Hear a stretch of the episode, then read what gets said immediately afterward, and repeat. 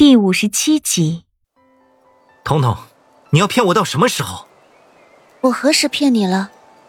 哼，我一向以为你不过是个不同寻常的女子罢了，却从未想过，你竟是离国的昌平公主，这还不算骗吗？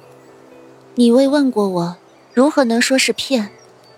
这女子的声音有些耳熟，有听得那男子唤彤彤，眉头一皱。想许是昌平公主管彤，便壮着胆子想去一探究竟。刚一抬起步子，右手忽然被人拉住，心头一惊。李化生的身影一闪，来到我的侧身。金，刚要叫他，却被他一把捂住嘴巴。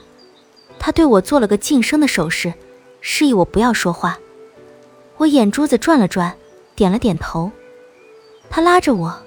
绕过身前的侍女，小心翼翼地朝那处转角走过去，身子变得轻飘飘的，一丝响动也听不到。看来是李化生使了些手段。我们藏在一块青石后，有杂草遮住身形，刚好藏个严严实实。栈道绕着突出的大片山石弯了进去，却在山间的最里处劈了个亭子出来。步摇领着我们前往青居的时候路过这处，我记得。李化生轻轻地拨开遮挡视线的杂草，前方数丈处就是那间亭子。此时的亭子里站着两个白衣女子，一个是步摇，另一个就是那昌平公主管彤。不过此时的步摇却是被定着，像个玉雕似的。不过那管彤却没什么影响，坐在石凳上喝着茶水。亭外山脚下的石缝中长着一株桃树。桃树探出的枝丫刚好与木亭的栏杆相平，在静止的花瓣与桃枝上，偏偏立着一个青衣男子，只能看着一个极为模糊的轮廓，而在他身后，竟有着三个蒙面的黑衣人被定在半空，手中明晃晃的弯刀反射着金色的夕阳，刀尖直直的对准了木亭中的管彤。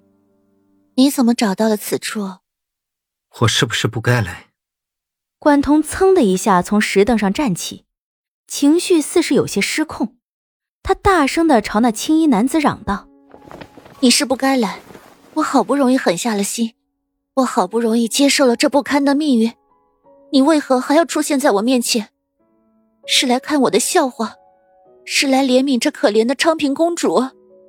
他咽下去一口唾沫，将头转向一边，强忍住情绪，缓缓道。好了，你也见到了，该走了吧？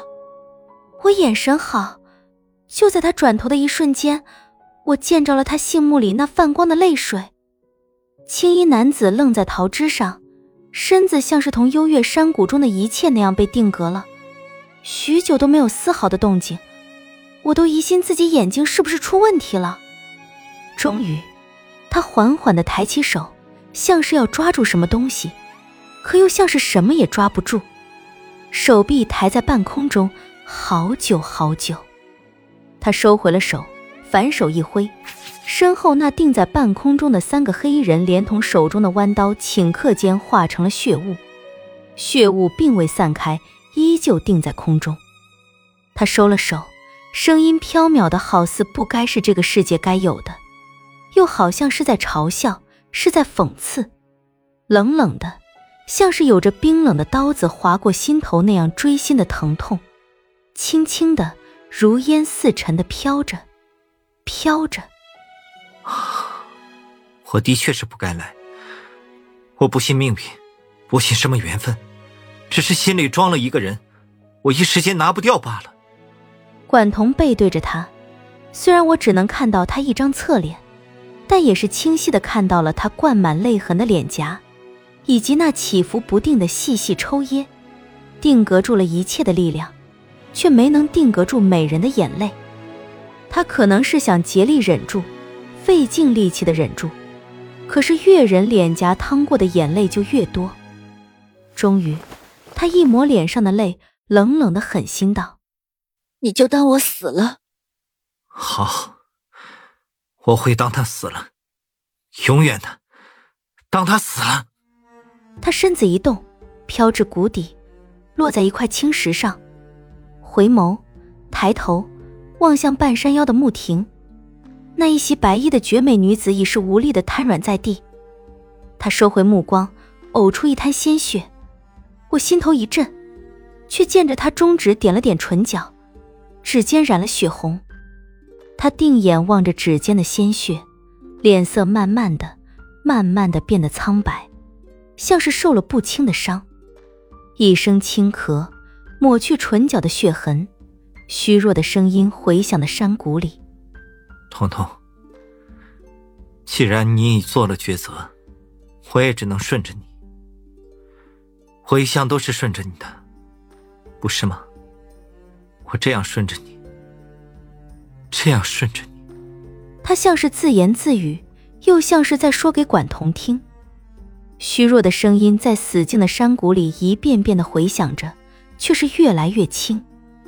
他的身形也随着山谷中的回音渐渐虚化，最后消失在了山谷，像是这里他从未来过，仅留下一滩鲜血还存留在青石上，定格一切的力量兀然消失。那定在空中的血雾忽然散开，血水泼在桃枝上，落在花瓣上，染血的桃花变得更加妖娆。身后传来一阵破碎的声音，随后而来的就是一声惊讶的呼声：“姑娘，姑娘！”走。李化生一把拉住我的手，突然两眼一花，犹如移星换斗一般。等再次看清眼前的事物时，才发现我已经回到了青居外的回廊。刚刚的所见所闻，像极了一场幻境，镜花水月般不真实。不管是那一切被定格成画的场景，还是那青衣男子，还有那脸颊带泪的绝世美人管彤，我感觉像是在一场梦里，梦中有着无尽被定格的桃花，有血色的美，有心碎的疼。有绝望的无奈。刚刚你看到了什么？